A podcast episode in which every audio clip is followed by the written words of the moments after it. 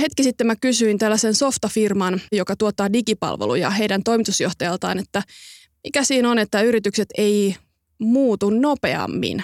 Yrityksissä on fiksuja ihmisiä töissä. Ne ymmärtää, missä mennään. Ne lukee nämä samat uutiset näistä innovaatioista. Uutta pitää luoda ja ketterästi kokeilla samalla kun yritetään pitää yllä vanhaa liiketoimintaa. Mutta missä se sitten on oikein sakkaa, että niin vähän näyttää kuitenkin yrityksissä tapahtuvan? Ja vastaus toimitusjohtajalta oli aika tyly. Hän sanoi, että se johtuu siiloista. Useissa yrityksissä on IT-osastot, jotka on tottunut vastaan kaikesta, mikä vähän viittaa digitaalisuuteen. Ja joissain paikoissa hän nyt sitten yrittää pitää kiinni siitä asemastaan ja jarruttaa näitä digihankkeita, koska nyt kaikki osastot on kiinnostunut niistä. Toisissa firmoissa ongelma on sama, mutta toisinpäin.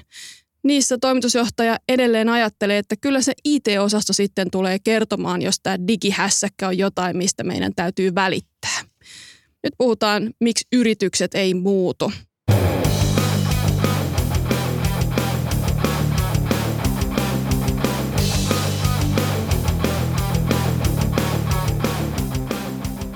Kirsi Piha, viestintätoimisto Ellun kanojen perustaja ja hallituksen puheenjohtaja. Sä oot nähnyt syvälle yritysten sisälle. Mistä tämä esimerkki sun mielestä kertoo? No se on hyvin kuvaava perinteisesti ajatella, että okei, ne on ne siilot. Ja toi ajattelu on ihan samaa ajattelua kuin mistä ne siilot on syntynyt tai miksi ne ei muutu. Että me syytetään aina jotain muuta. Se on se IT-osasto tai se on se toimari tai sitten se on ylipäänsä ne siilot eli se organisaatiorakenne. Mutta kyllä se varmaan siinä on iso osa totta, että se organisaatio rakenne, missä me nyt eletään, ei enää vastaa sitä todellisuutta, missä me oikeasti eletään, joka tarkoittaa sitä, että se yritys ei pysty ketterästi toimimaan, se yritys ei pysty ikään kuin saamaan niitä heikkoja eikä edes kovin vahvojakaan signaaleja enää, enää sinne sisälle. Ja mä niin kuin itse henkilökohtaisesti uskon tosi vahvasti siihen, että se johtuu semmoisesta konsensustyyppisestä ajattelusta, että ei nyt riidellä tässä, ei konfliktoida, ei olla eri mieltä ja, ja, tota, ja sen takia ne siilot on olemassa, koska toisaalta voisi kysyä, että jos sä kerran tiedät, että siilot on se ongelma, niin minkä takia sille ei ole tehty jo jotain. Ja silloin me mennään ehkä kahteen asiaan. Toinen on se konventio, että kun se nyt vielä kerran tuntuu jollain tavalla toimivan, niin mennään nyt sitten sillä vielä, että muututaan sitten huomenna. Ja toinen on se, että ei oikein uskalleta konfliktoida, kun ei ehkä tiedetä, mihin me ollaan menossa. Mutta me ollaan maailmassa, mikä on tosi jännittävä ja hieno, että me ei oikeastaan tiedetä, mihin asti me voidaan mennä ja mihin me kyetään. Jonka takia pitäisi uskaltaa ottaa se hyppy silloinkin, kun me ei olla ihan varmoja, että mikä se seuraava steppi on. Toi on varmaan aika iso syy siihen, että kun esimerkiksi nyt kysyttiin suomalaisilta PK-yrityksiltä, että missä vaiheessa teidän digitaaliset asiat on. Tämä on ihan tuore selvitys, mm. niin ne tulokset oli aivan karmasevia. Ja ottaa huomioon sen, että suomalaisista yrityksistä suurin osa on PK-yrityksiä, siis ihan valtaosa, yli 90 prosenttia, niin siellä valtaosa näistä yrityksistä on tämän selvityksen mukaan digiputoajia. Eli ne on kokonaan pudonneet siitä kelkasta ja siitä käsityksestä, että mitä esimerkiksi kuluttajat, niiden asiakkaat nykyään toivoo ja vaatii. Hmm. Ja alkaen ihan täysin yksinkertaisista asioista kuin vaikkapa mobiilioptimoidusta nettisivuista. Edes ne ei ole tärkeitä tosi suurelle osalle näistä pienistä yrityksistä. Ja tämän selvityksen mukaan vaan tällaisia digitaalisia voittajia on 12 prosenttia yrityksistä, jotka ajattelee, että digitaalisuus on olennainen osa liiketoimintaa. Sitten jos ottaa siihen vielä sen vertailun, että Suomi sijoittuu todella korkealle aina näissä digitaalisuusvertailuissa ja innovatiivisuudessa, niin mitä sitten on muualla Euroopassa, jos se on, jos se on huonommin kuin meillä? miksi tämä ajattelumalli on niin vaikea muuttaa, mitä se just äsken kuvasit, että halutaan odottaa, pidetäänkö sitä viisaana johtajuutena, että ei mennä mukaan kaikkeen? No ensinnäkin meistä on tullut hirveän mukavuuden halusia. Ja me ollaan sitä mieltä, että, että niin kuin mä sanoin, että muututaan mieluummin ensi viikolla. Että mennään tämä viikko kuitenkin niin kuin on ennenkin, kun rahaa kuitenkin tulee kassaan. Teknologiateollisuus teki myös vähän aikaa sitten semmoisen tutkimuksen, missä kysyttiin yrityksiltä, että uskoako ne, että digitalisaatio muuttaa ja kuinka paljon ne uskoo, että se muuttaa niiden omaa toimialaa. Ja yllätys, yllätys, uskottiin, että valtava muutos on tulossa, mutta suurin osa oli sitä mieltä, että meidän toimialalle se ei muuta mitään. Ainakin suomalaisessa johtajuudessa jotenkin parhaana pidetään sitä, että sulla on yksityiskohtainen toimenpidesuunnitelma. Että sulla on tavallaan niin kuin ihan selkeä näkemys siitä, että, että tässä on niin kuin ensi vuoden niin kuin prioriteetit ja tässä on seuraavan vuoden prioriteetit ja sitten kolme vuoden kuluttua me ollaan tässä. Meillä on pitkiä strategiaprosesseja, ne yleensä kestää jo koko strategia tekeminen vähintään vuoden ja sitten mä ajatellaan, että viisi vuotta tästä eteenpäin mennään tällä strategialla. Ja me ollaan unohdettu semmoinen, että tässä maailmassa oikeastaan sille ei ole mitään arvoa sillä toimenpidesuunnitelmalla, koska se maailma muuttuu ympärillä niin nopeasti. Ja itse asiassa mä luulen, että ihmiset motivoituu tänä päivänä paljon enemmän siitä, että meillä on selkeä suunta. Meillä on ikään kuin tämmöinen olemassaolon tarkoitus sillä yrityksellä ja me mennään sinne. Jos ajatellaan nyt vaikka tällaisia, tämä on tietysti klisee puhua Elon Muskista ja muuta, mutta ei sillä ole varmaan semmoista ihan hirveän niin selkeää toimenpidesuunnitelmaa. Jos on, niin se ei ole ainakaan se, mikä meitä siinä motivoi. Meitä motivoi se, että sillä on valtavan iso olemassaolon tarkoitus ja valtavan iso missio. Kun sä näet yritysten sisälle aika tota, ainutlaatuisella tavalla, niin tuleeko sulle semmoinen tunne koskaan, että me ikään kuin teeskennellään työntekoa? Eli suoritetaan sellaista näytelmää, josta me ajatellaan, että tällaista sen työnpidon pitää olla, liittyen vaikkapa just strategiaprosessiin, että, että me pidetään sitä yllä, koska se ikään kuin on jotain, jonka me luullaan, että sen pitää olla osa yritystoimintaa, vaikka itse asiassa pitäisi kiinnittää tosi paljon huomiota siitä, miten asiakkaiden käyttäytyminen muuttuu tai, tai miten meidän organisaation pitäisi muuttua. Mä uskon, että meillä on sellainen ongelma, että me tehdään kaikki toi. Että me ei uskalleta päästää vanhasta irti, mutta me silti tiedetään, että meidän pitää tehdä tätä uutta asiaa, joka tarkoittaa sitä, että me ei tavallaan teeskennellä siellä yrityksissä työ, työn tekemistä, vaan me ollaan ihan kusessa siellä, koska meillä on ihan liikaa tekemistä. Ja me ei oikein osata priorisoida silloin mitään, jolloin me vähän tartutaan kaikkiin pinnallisesti, jonka takia me ei, me ei, me ei tehdä siitä yrityksestä ainutlaatuista toimijaa. Sitten meillä on hirveä jotenkin semmoinen niin kuin perisynti mun mielestä, että, että me kauheasti katsotaan toimiala muita toimijoita ja, ja tehdään toimenpiteitä suhteessa kilpailijoihin. Ja nyt jos ajattelee niin kuin kokonaan toimialoja, niin meidän ei pitäisi katsoa meidän omalta toimialalta enää yhtään mitään, vaan itse asiassa ainutlaatuiset menestyvät toimijat katsoo ihan muita toimialoja. Ja tässä palataan itse asiassa siihen siiloajatteluun, että niin kauan kuin me ajatellaan jotenkin, että meillä on tämä toimiala, jonka puitteissa me mennään, sitten on toi toimiala, joka tekee sitten vähän muuta, niin me ei, me ei saada niitä semmoisia kiinnostavia kohtaamisia, mitä me tavallaan tarvitaan, semmoisia vähän random-tyyppisiäkin, jotta syntyy jotain uutta. Sä oot kirjoittanut juuri kirjan Konfliktipäivässä, jossa sä aika suorasukaisesti omaan tapaasi kerrot, että organisaatiot, jossa me työskennellään, muistuttaa enemmän lastentarhoja kuin aikuisten ihmisten työpaikkoja. Mikäs meistä tekee lapsia työssä, jos me kotona kuitenkin kasvatetaan niitä? No tota, Mä muistan, että olisiko se ollut Arto Hiltunen, joka kirjoitti muutosvastarinnasta ja puhui siitä, että kun aina sanotaan, että ihmiset on tosi muutosvastarintaisia. Tämähän on meilläkin tämmöinen jotenkin tietty tapa, varsinkin johtoryhmillä, niin kuin perustella sitä, että minkä takia yritys ei ole muuttunut. Niin ne sanoo, että kyllä me, mutta kun nämä meidän ihmiset on niin muutosvastarintaisia. Ja tota, sitten jos me mietitään ihmisiä niiden arjessa, niin mehän otetaan kauheasti riskejä. Me otetaan tosi isoja, siis itsemme kokoisille ihmisille, niin tosi isoja riskejä. Me ostetaan asuntoja, niin otetaan hirvittäviä lainoja tietämättä, että onko meillä ensi viikolla esimerkiksi töitä. Me tehdään lapsia, kammottava riski, mehän ei voida tietää, mitä siitä syntyy. Me mennään naimisiin, vaikka kaikki tilastot kertoo, että se on tosi typerää ja epätodennäköistä, että se onnistuu. Me otetaan isoja riskejä. No miksi me otetaan niitä meidän niin kuin henkilökohtaisessa elämässä? Niin tietysti siksi, että me päätetään itse, mitä riskejä me otetaan. No sitten me mennään sinne yritykseen. Sitten tulee se lastentarha-efekti, että, että itse asiassa tuossa on toi hiekkalaatikko, että leikis siellä näillä leluilla. No sitten täällä keinuilla, tiedätkö, toimitaan tällä tavalla. Ja sitten ruoka-aika on silloin, kun me on sovittu, että se ruoka-aika on ja me syödään sitä, mitä me on yhdessä sovittu, että me syödään, vaikka me ei olla yhdessä sovittu sitä, mitä me syödään. ja, ja tässä mennään tavallaan siihen, että lastentarhoissa vähän niin kuin jalkautetaan sitä meidän strategiaa ja ajatella, että nyt ihmiset on tyytyväisiä. ja, ja oikeasti me ei haluta sitä, koska me halutaan ikään kuin, niin kuin tehdä niitä asioita itse ja päättää niistä itse. Ja siksi konfliktipäivässä, että, että itse asiassa meidän pitäisi hyväksyä siellä yritysten sisällä tosi paljon enemmän sitä, että me konfliktoidaan niitä omia tapoja ajatella, myös ihan henkilökohtaisia tapoja ajatella. On paljon helpompaa konfliktoida omaa tapaa ajatella myös silloin, jos se koko yrityskulttuuri tukee sellaista tietyn tyyppistä uuden hakemista. Ja, ja oikeasti uutta ei synny, jos et sä konfliktoi vanhaa. Se on, vaan, se on ihan varmasti näin. Kiinnostavaa on se, että useat tutkimukset osoittaa, että, että ihmiset itse asiassa myös sitoutuu työhönsä huomattavasti voimakkaammin, jos ne voi konfliktoida sitä työntekemisen tapaa, yrityksen olemassaolon tarkoitusta, sen koko niin kuin ikään kuin missiota. No totta kai, jos sä ajattelet, niin se on itse asiassa ihan itsestään selvää. Jos sä pystyt konfliktoimaan sitä, sä itse asiassa koet, että sä vaikutat siihen.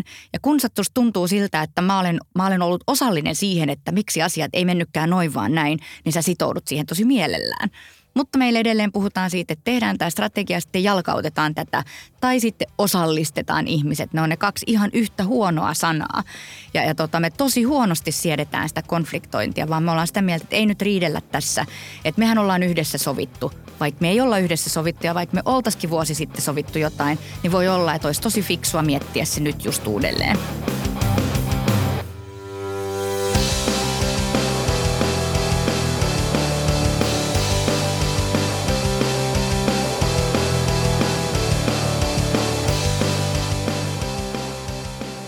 Pysähdytään hetkeksi tämän sun käyttämän konfliktisanan äärelle. Missä merkityksessä sä sitä käytät? Onko se niin kuin iso äänekäs riita, jossa kiroillaan vai onko se vaan sen sanomista, että hei, mitä tämän kanssa kannattaisi nyt tehdä? No se voi olla kumpaakin, mutta tietysti konfliktisanaa on tässä käytetty niin kuin vähän provosoivasti myös, että, että sehän on sana, mitä me periaatteessa aina kavahdetaan. Se on asia, mitä me kavahdetaan tosi voimakkaasti, koska se kulminoituu tai se jotenkin tarkoittaa meille riitelyä. Ja siitähän tässä ei ole kysymys, vaan tässä on kysymys siitä, että, että se, että meillä on erimielisyyttä, niin tuottaa meille uusia asioita. Diversiteettihän on konfliktointia. Sehän on, mistä me puhutaan paljon. Diversiteetti on ikään kuin hyvä asia, se luo uutta, se näyttää meille uusia näkökulmia asioihin. Sehän on siis konfliktointia. Se on sitä meidän oman ajattelun konfliktointia. Ja se voi todella olla kumpaa tahansa. Se voi olla sitä, että ollaan tosi äänekkäitä. On hyvä, että yrityksissä on sellaisia paikkoja, missä myös voi tosi reippaasti konfliktoida esimerkiksi esimiestään. Kuinka helppoa se tosi monessa työpaikassa on, niin väittäisin, että aika vaikeaa. Mutta sitten se pitää olla myös siellä prosesseissa niin kuin tietyllä tavalla, että, että meillä on niin kuin kyky ja, ja halukkuus vaikuttaa niihin asioihin, mitkä meidän käsien läpi menee. Eikä niin, että me ajatellaan, että no kun ne siellä on jossain päättänyt, että se menee tälleen, musta tämä menisi paljon paremmin toiselta tavalla, mutta en mä nyt viitti tässä ruveta, että lounastaukokin lähestyy. Niin, niin se on yrityskulttuurin asia, että millä tavalla me ujutetaan sinne kulttuuriin se erimielisyyden rikkaus Sä puhut tuossa kirjassa erilaisista ilmapiireistä. Minkälaisia ilmapiirejä yrityksessä voikaan olla? Siellä oli sulkeutuneisuuden ilmapiiriä ja mitä kaikkea muita sulla olikaan no, siinä? se on tosi kiinnostavaa, että, että jos sä rupeaisit kysymään sun yrityksessä vaikka, että kuinka helppoa täällä on vaikkapa konfliktoida ylöspäin. Että onko helppoa olla esimiehen kanssa eri mieltä. Niin mä luulen, että, että sit kaikki on niin semmoisessa yleisessä keskustelussa, että juu, täällä on tosi helppoa, tosi helppoa. Mutta sitten sä huomaat, että itse asiassa kun esimies sanoo palaverissa jotain – niin kukaan ei sanokaan mitään erimielistä. Ja mä väittäisin melkein, ja se on tosi surullista, että meillä on aika monia Suomessa yritysten johtoryhmiä, jotka toimii näin. Ja kun puhutaan muutosvastarinnasta, niin sen muutoksenhan pitäisi itse asiassa, sen muutosinnokkuuden pitäisi alkaa sieltä johtoryhmästä. Ja silloin se myös tulee sinne muualle. Ei niin päin, että me odotetaan, että alaiset ja meidän niin kuin ihmiset töissä on tosi muutoskykyisiä ja sitten se johtoryhmäkin muuttuu. Ja mä luulen, että meillä on tämmöistä niin kuin tosi tällaista hiljaisuuden, tietyn tyyppistä niin kuin varovaisuuden ilmapiiriä on oikeasti meidän johtoryhmä ryhmissä ja sen näkee sille jotenkin käsin kosketeltavasti, kun jotain uusia asioita käsitellään. Ensin on täysin hiljasta, kukaan ei sano mitään. Ja sitten se niin kuin kaikista korkein pomo sanoo jotain ja sen jälkeen kaikki rupeaa nyökyttelemään. Ja kaikki erimielisyys sen jälkeen koskee ihan naurettavan pieniä asioita. Ihan sellaisia yksityiskohtia, mitkä on yhdentekeviä, ei sitä peruskysymystä. Mutta toihan on ihan hirveän masentavaa, koska eikö Suomen nimenomaan pitäisi olla tämä matala hierarkkinen maa, jossa pomoja voi lähestyä ja verrattuna vaikka Saksaan, jossa teititellään ja herrotellaan ja rouvitellaan. Se onkin masentavaa. Periaatteessa meillä olisi toi kyvykkyys. Ja mä oon monta kertaa sanonut, että meillähän on joku, mun mielestä meillä olisi niin kuin valtava kilpailuetu tässä, jos me osattaisiin valjastaa se oikein.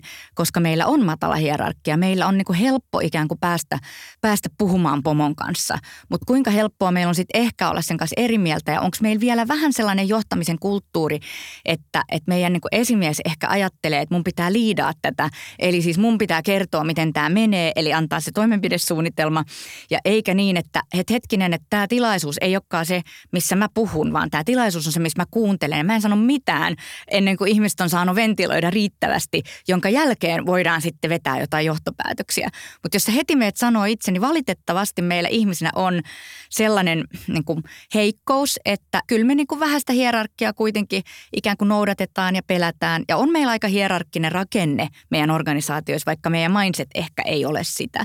Ja siitä pitäisi kyllä päästä päästä tosi voimakkaasti eroon. Itse esimiehenä toimineena ja paljon sellaisia tuntevana, niin mä en usko, että se on sillä tavalla niin tietoista. Mä luulen, että esimiehet luottaa ihmisiä ja pitää heitä kyvykkäinä, mutta jotenkin ehkä johtajat ajattelee, että mun kuuluu olla tässä nyt tällä framilla. Sen sijaan, että lähdettäisiin miettimään sitä organisaatiotoimintaa, niin kuin säkin kirjassa toteat, ihmiskäsitysten kautta, että ihmiset on kykeneväisiä, ne voi tehdä itse niitä päätöksiä. Ne tekee työnsä tosi mielellään ja motivoituneemmin vielä, jos, jos ne saa sitä autonomiaa ja itseohjautuvuutta. No tämä on musta ihan oleellinen kysymys, että meillä Suomessa yleensä puhutaan siitä, että, että Suomessa johtaminen on paskaa, että meillä on huonot johtajat ja ei tästä mitään tule.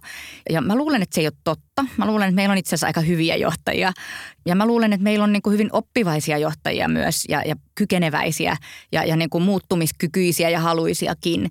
Mutta ehkä siinä tosiaan se pohjalla on semmoinen, mitä voisi itse tarkastella ja organisaatioissa kannattaisi tarkastella, että mikä meidän ihmiskäsitys itse asiassa oikeasti on. Että samalla kun me sanotaan, että meidän ihmiset on niin kuin hyvin kykeneväisiä itse tekee päätöksiä, niin kuinka paljon me itse asiassa annetaan sitä, sitä niin kuin lupaa tehdä niitä omia päätöksiä, vai, vai kuinka prosessoituja itse asiassa meidän tavat toimia on, joka jättää sille ihmiselle tosi vähän itse asiassa sitä niin kuin ky- kyvykkyyttä tai sitä niin kuin edes sit loppujen lopuksi halukkuutta, tiedätkö, tehdä niitä päätöksiä, että jossain ne tehdään kuitenkin ja menköön tällä tavalla. Et kyllä meidän pitäisi uskaltaa tosi paljon enemmän niin kuin päästää irti.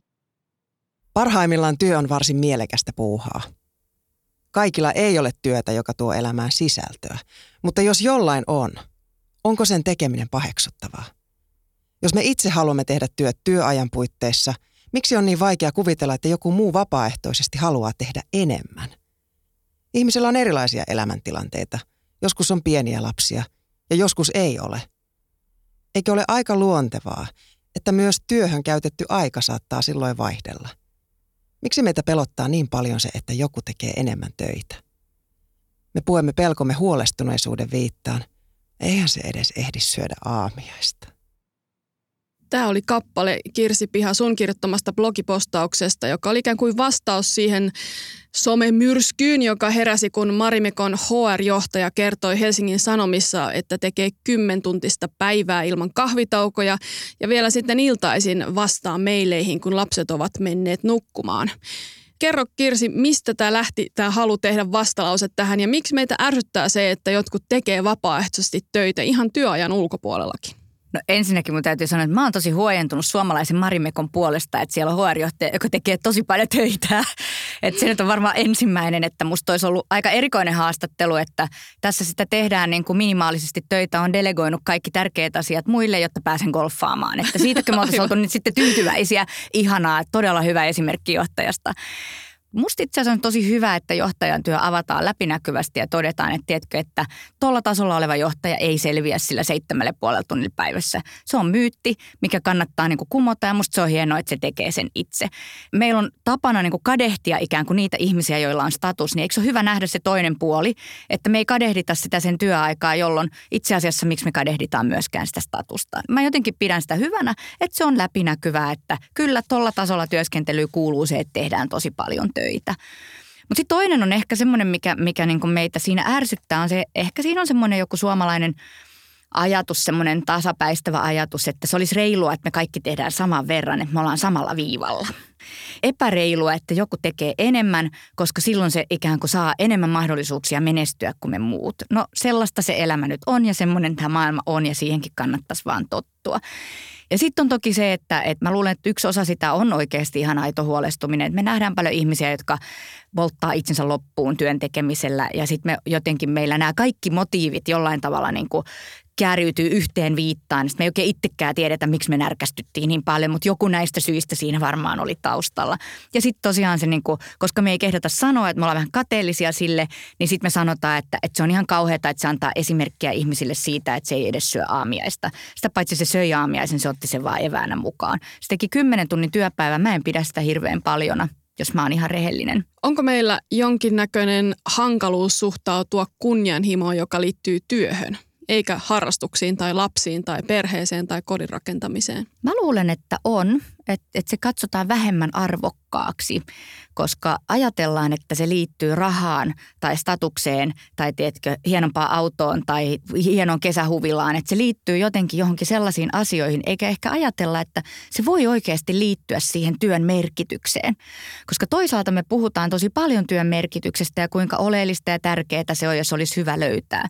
Ja mä luulen, että, että moni, niin kuin esimerkiksi tämä HR-johtaja todennäköisesti on löytänyt isosti merkitystä siitä työstä, mitä se tekee.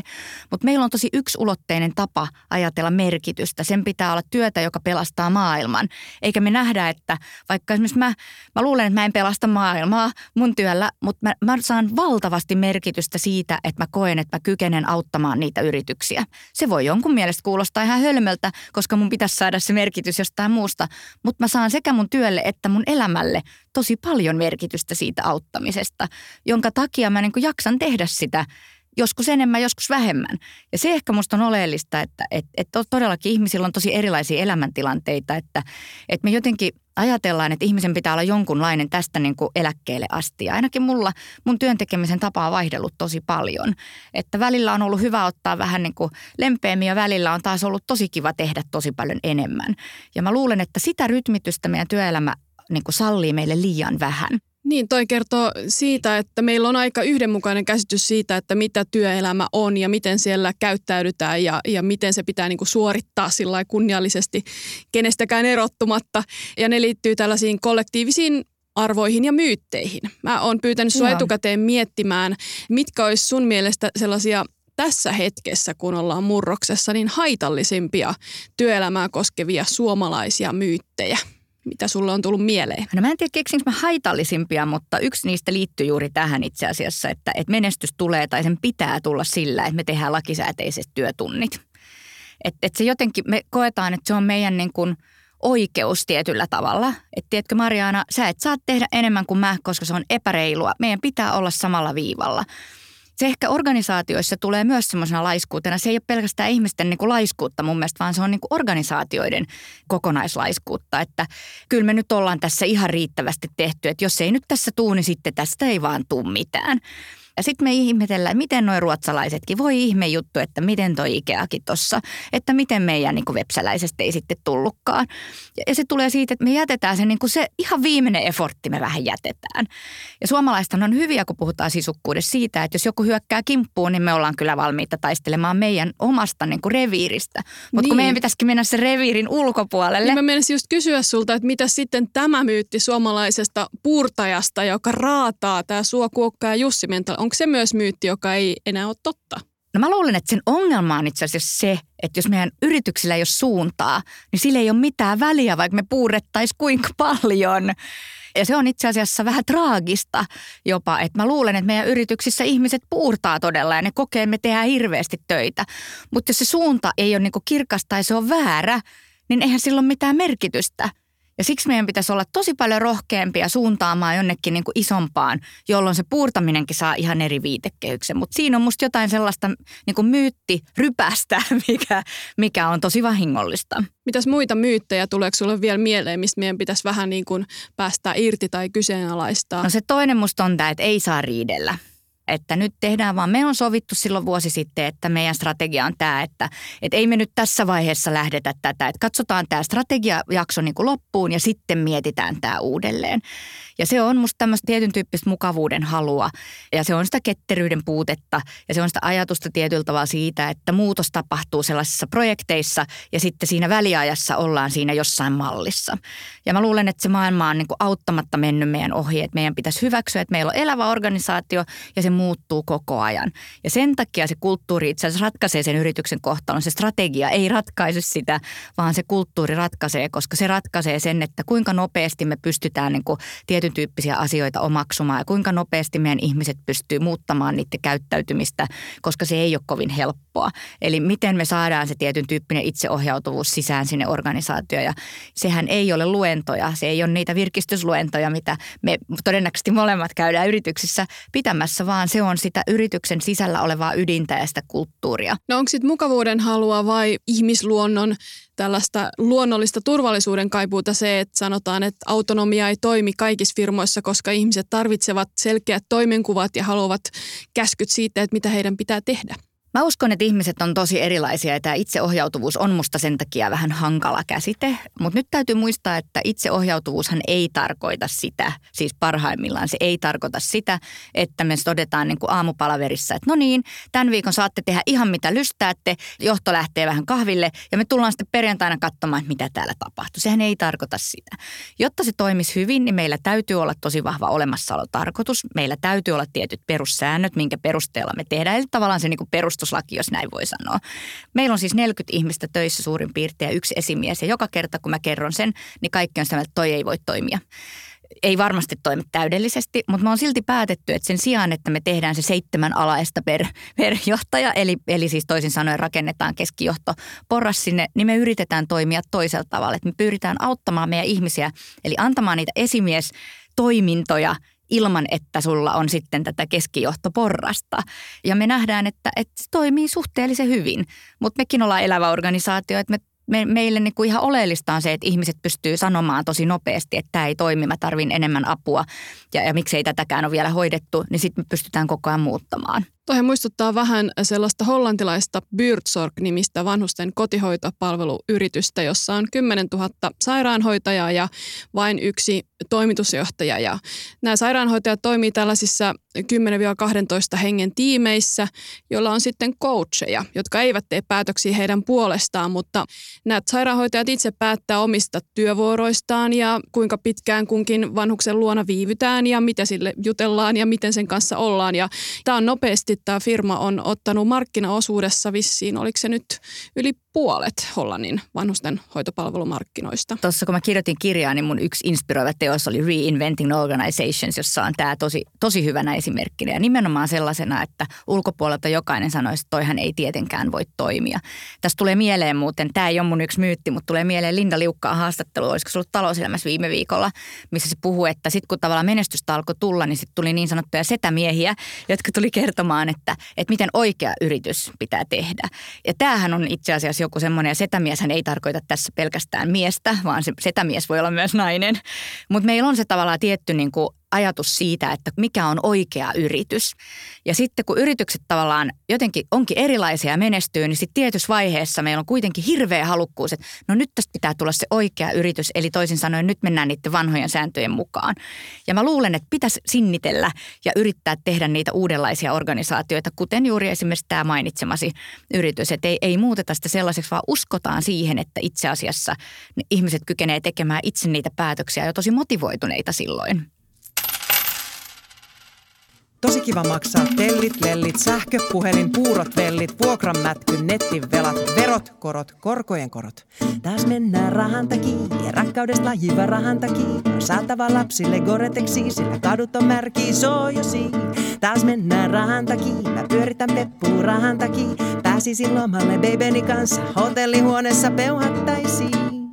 Ai, ai, ai, ai, elämä on julma. Mun on pakko tverkkaa, että saisin fyrkkaa. Oi, oi, oi, oi, elämä on julma. Mun on pakko tverkkaa, että saisin fyrkkaa.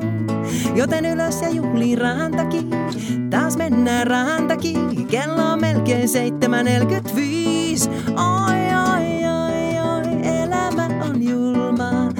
on pakko tverkkaa, että saisin fyrkkaa. Tosi kiva maksaa joogat, hot joogat, jumpat, pumpit, sumpat, kaverin kavereidenkin skumpat, kebabit, taksit, rapulan limpat. Tätä podcastia Still My Job varten mä olin pyytänyt muutamia tunnettuja artisteja tekemään uusia versioita tutuista työhön liittyvistä lauluista. Ja tämä oli tietysti Antti Tuiskun Rahan taki ja sen esitti tässä Laura Malmivaara Mikko Malmivaaran kanssa. Kirsi Piha, puhutteleeko tämä tässä biisissä ollut esiintynyt työasenne sua millään tasolla? No tällä hetkellä ehkä ei, mutta ehkä tässäkin on sellainen joka meidän pitäisi niin hyväksyä, että, että kun puhutaan siitä työn merkityksestä, niin se on eri ihmisille ja ehkä eri elämäntilanteissa erilainen. Kyllä mä oon ollut semmoisessa elämäntilanteessa, missä on pitänyt maksaa asuntovelat ja kaikkea muuta, että silloin itse asiassa se iso motiivi sille työlle on myös ollut raha, vaikka se ei ehkä ole ollut päämotiivi, että voi olla, että mä en verkkaisi, mä tekisin jotain muuta, mä keksisin jotain sisällöllisesti itselleni mielenkiintoisempaa silti. Mutta me jotenkin, miksi me ei hyväksytä sitä, että jonkun motiivi ja merkitys sille työlle itse asiassa tulee rahasta, jonkun merkitys työlle voi tulla ihan puhtaasti statuksesta. Miksi me ei hyväksytä sitä? Eihän se ole meiltä pois, että joku kokee siitä merkitystä.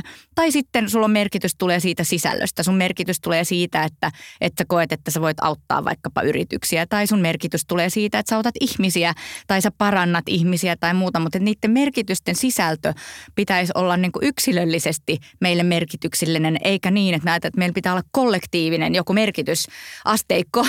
Ja, ja tota, potilaan parantaminen on merkityksellisempää kuin joku muu, koska koska silloin me ollaan vähän pulassa niiden meidän merkitysten kanssa. Samalla tavalla kuin elämän tarkoitus, että varmaan se on meille kaikille vähän erilainen ja jotta se on onnellinen se elämä, niin se on varmaan hyvä näin, eikä niin, että me tavoitellaan jonkun toisen elämän tarkoitusta. Onko osa tätä sun konfliktipäivässä ajatusmaailmaa myös se, että, että ihmiset saa olla aika heterogeenisia, aika erilaisia toisistaan. Että yritys voi siis toimia niin, että kaikki eivät jaa, niin kuin perinteisesti sanotaan, ihan täsmälleen samoja arvoja suhteessa siihen, mitä tehdään mä en usko, että se on edes mahdollista, että ihmiset jakaisi. Se on illuusio, että jakaisi. Mutta kyllä mä itse uskon siihen, että yrityksen niin kuin kyky tehdä asioita on suoraan verrannollinen siihen yhteiseen uskoon, niin kuin tehdä niitä asioita, mikä siinä yrityksessä sisällä on. Sitten kun se on tosi vahva siellä sisällä, niin se pystyy tekemään asioita, jotka hämmästyttää ja sitten se usko ikään kuin tulee sinne ulkokuorelle. Mutta oleellisinta on se, että se usko on tosi vahva siellä yrityksen sisällä, joka siis tarkoittaa sitä, että mä uskon, että jotta pystyy hämmästyttäviin asioihin, niin jollain tavalla pitää jakaa jotain asioita. Ja, ja jos se sitten on vaikka sen niin kuin asiakkaan auttaminen tai asioiden tekeminen toisella tavalla tai mikä se sitten onkaan, niin, niin sulla pitää olla jotenkin se yhteinen usko, joka kannattelee sitä tekemistä. Ja silloin se tekeminen voi olla erinomaista.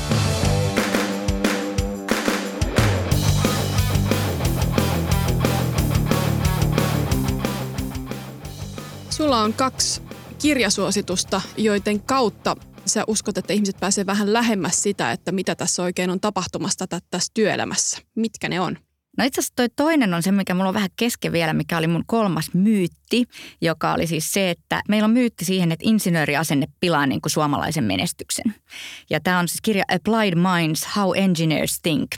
Ja, ja tämä on silmiä avaava ihmisille, joka ei ole insinööri, siksi että, että tämän kirjan luettuaan, niin mä oon sitä mieltä, että mä lähden opiskelemaan insinööriksi. Että, Oho, että mitään, mitään niin kuin sen arvokkaampaa ei voi olla tulevaisuudessa kuin insinöörin tapa ajatella. Ja sehän on oikeasti totta, että insinöörihän on tosi ratkaisukeskeinen ja pyrkii ratkomaan niin kuin asioita lennossa. Mutta se insinöörihän pitäisi päästää vapaaksi. Ja musta meillä on enemmän byrokraattinen tapa ajatella kuin tämä insinööriys, joka pilaa suomalaisen menestyksen. Eli se oli toinen mun näistä suosituksista. Mutta se, mikä on musta superhyvä kirja, mikä kaikkien pitäisi lukea, on tämä Tim Harfordin Messy. How to be creative and resilient in a tidy-minded world, joka itse asiassa kertoo juuri siitä, että joka on ollut tosi iso inspiroiva tekijä myös mun kirjassa, että, että pieni sotku päivässä niin, niin tekee yrityksestä paremman kuin se, että me yritetään niissä siiloissa tosi siististi ja nätisti tehdä niitä asioita. Tämä on hieno tapa vetää yhteen, eli sen sijaan, että tehdään siiloissa, niin tehdään vähän konfliktoiden ja suttaisesti ja päästetään insinöörit vapaaksi. Ja kyllä. Insinöörien mindsetin vapautusliike voi olla ehkä sun seuraavan kirjan aihe. Kyllä. Kiitos Kirsi Piha. Kiitos.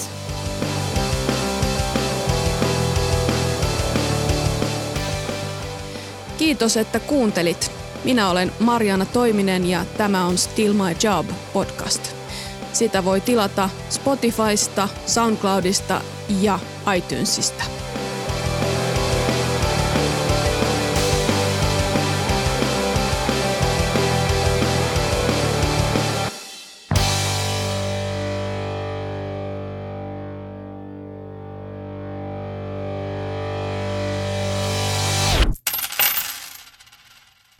Kiva maksaa tellit, lellit, sähköpuhelin, puurot, vellit, vuokranmätky, nettin velat, verot, korot, korkojen korot. Taas mennään rahan takia, rakkaudesta lajiva rahan takia. On saatava lapsille goreteksi, sillä kadut on märki sojosi. Taas mennään rahan takia, mä pyöritän peppuun rahan takia. Pääsisin lomalle babeni kanssa, hotellihuoneessa peuhattaisiin.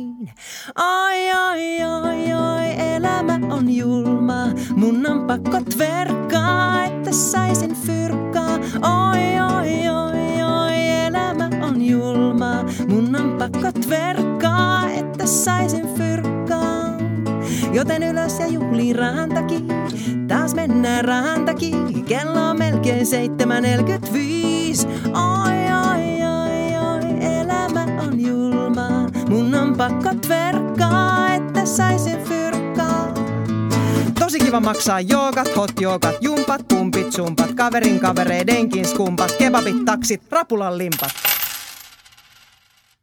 Taas mennään rahan takia, ja sydämen haluva rahan takia. Tää elämä on iso valintatalo, kaikessa on hinta lappunenkin.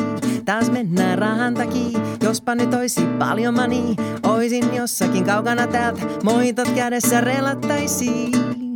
Oi, oi, oi, oi, elämä on julma. Mun on pakko tverkkaa, että saisin fyrkkaa. Oi, oi, oi, oi, elämä on julma. Mun on pakko tverkkaa, että saisin fyrkkaa. Joten ylös ja juhli rahan. Taas mennään rahan. Kello on melkein 7.45.